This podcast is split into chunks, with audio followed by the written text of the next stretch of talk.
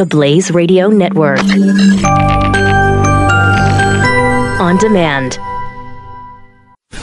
Glenn Beck. The Blaze Radio Network. I also just can't get past the fact that Office Depot is even advertising. I, I'm sorry. I I know maybe this is a personal thing, but I just don't know. Why does anybody go to Office Depot anymore? Really? Why?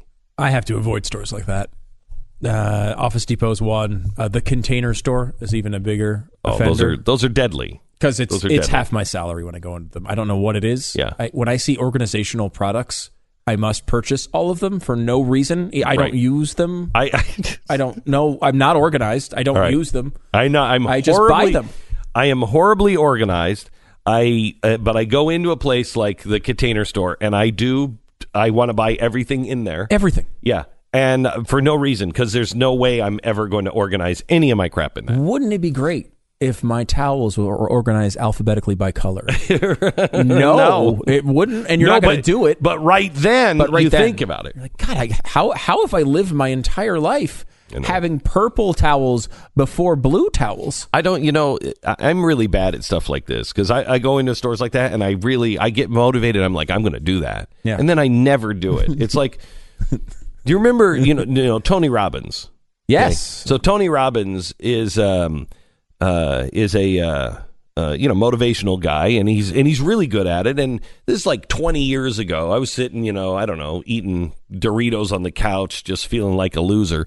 And I'm watching, you know, one of his infomercials, and I'm like, yeah, I should get that because I could do something with my life, Right. you know. And so I order it, and it took a lot for me to order it, but I ordered it, and then it came, and then it just sat there, and I never unwrapped it. And it was like, uh, in that box, that's the Tony Robbins stuff. But I never had the motivation to actually, you know, I needed Tony to come over and go, hey, you got to unwrap that. I mean, think about what you can do. You're strong enough to do it. You got the power. you should unwrap that. And then Because that's a certain there's a certain line of laziness you've crossed there, which is like not even putting the first one in and ignoring it. Yeah. You actually didn't even take it out I of the box. I didn't box. even take it out of the box. I eventually gave it away, you know, to somebody else that had the energy to unwrap it. Hmm. Okay. Uh, but I carried it around in like two different moves. Okay. I still had it. I was like, I'm not getting rid of this because one of these days I'm going to unwrap it. Okay. So, like two weeks ago, three weeks ago, I called Tony Robbins and I'm like, Tony. And, and he, he didn't pick up. He was, I don't know where. And so uh, I leave a message You on his just randomly called Tony Robbins yeah. of And so I, I call him up and I'm like, Tony, hey, listen, I, I really need, I need to, you know, I need to talk to you, get some motivation because I don't know, I'm just turning into a big fat blob. And uh, so he call, so he calls me back. Now I'm not there this time, and he leaves a message. Hey, Glenn. Anytime, love to see you. You know what? I'm going to be out so and so. Why don't you just uh, why don't you call me and then we'll get together. I didn't call him back. I didn't call him back. You know, I heard it and I was like, oh, geez, I'm going to have to get on the phone with him. I'm going to have to talk to him. And then, But you wanted to talk- you called I him. You wanted to I talk to him. I know. So a week later, he calls me back. Bud, did you get my Did you get my message? are these getting Are these getting through? Because love to see you. In fact, I'm to be in San Diego. We're doing a thing. Why don't you come on down? You really love it.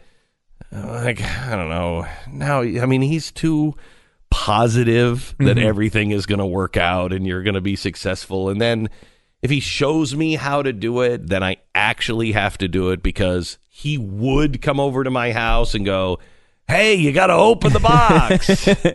Well, he people don't know this about Tony Robbins, but he's like super involved in a lot of charity stuff, including uh, Operation Underground Yeah. Rescue, right? yeah, he's he's really really involved in in the saving of Operation Underground Railroad and and uh, uh, and the Nazarene Fund. He's been remarkable. He'll just go out. The first time he heard about it, um, he was on stage and somebody stood up and said, "Hey, I want to tell you about this group." And he said, "Wow, that sounds great. Uh, I'll give you a hundred grand." And then he said, "Anybody else? Anybody else?"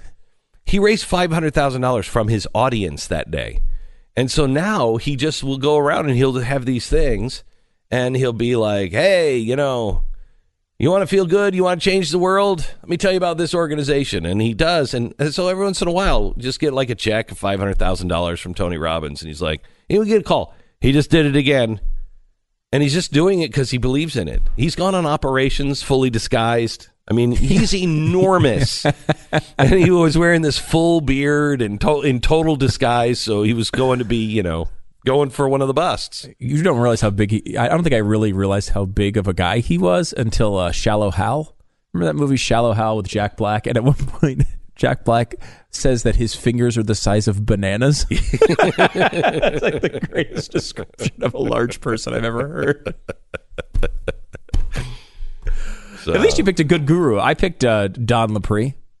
Uh, Did you? at- right out was out of high school because I had a lot of uh, a lot of Yeah. big opportunities uh, chasing me around, you know, Yeah, in the business sure. world. Sure. But this guy kept coming on TV at like 3 a.m. in front of like a really cheesy Ferrari Testarossa from Mm-hmm. the mid 80s, saying, "You got my one bedroom apartment.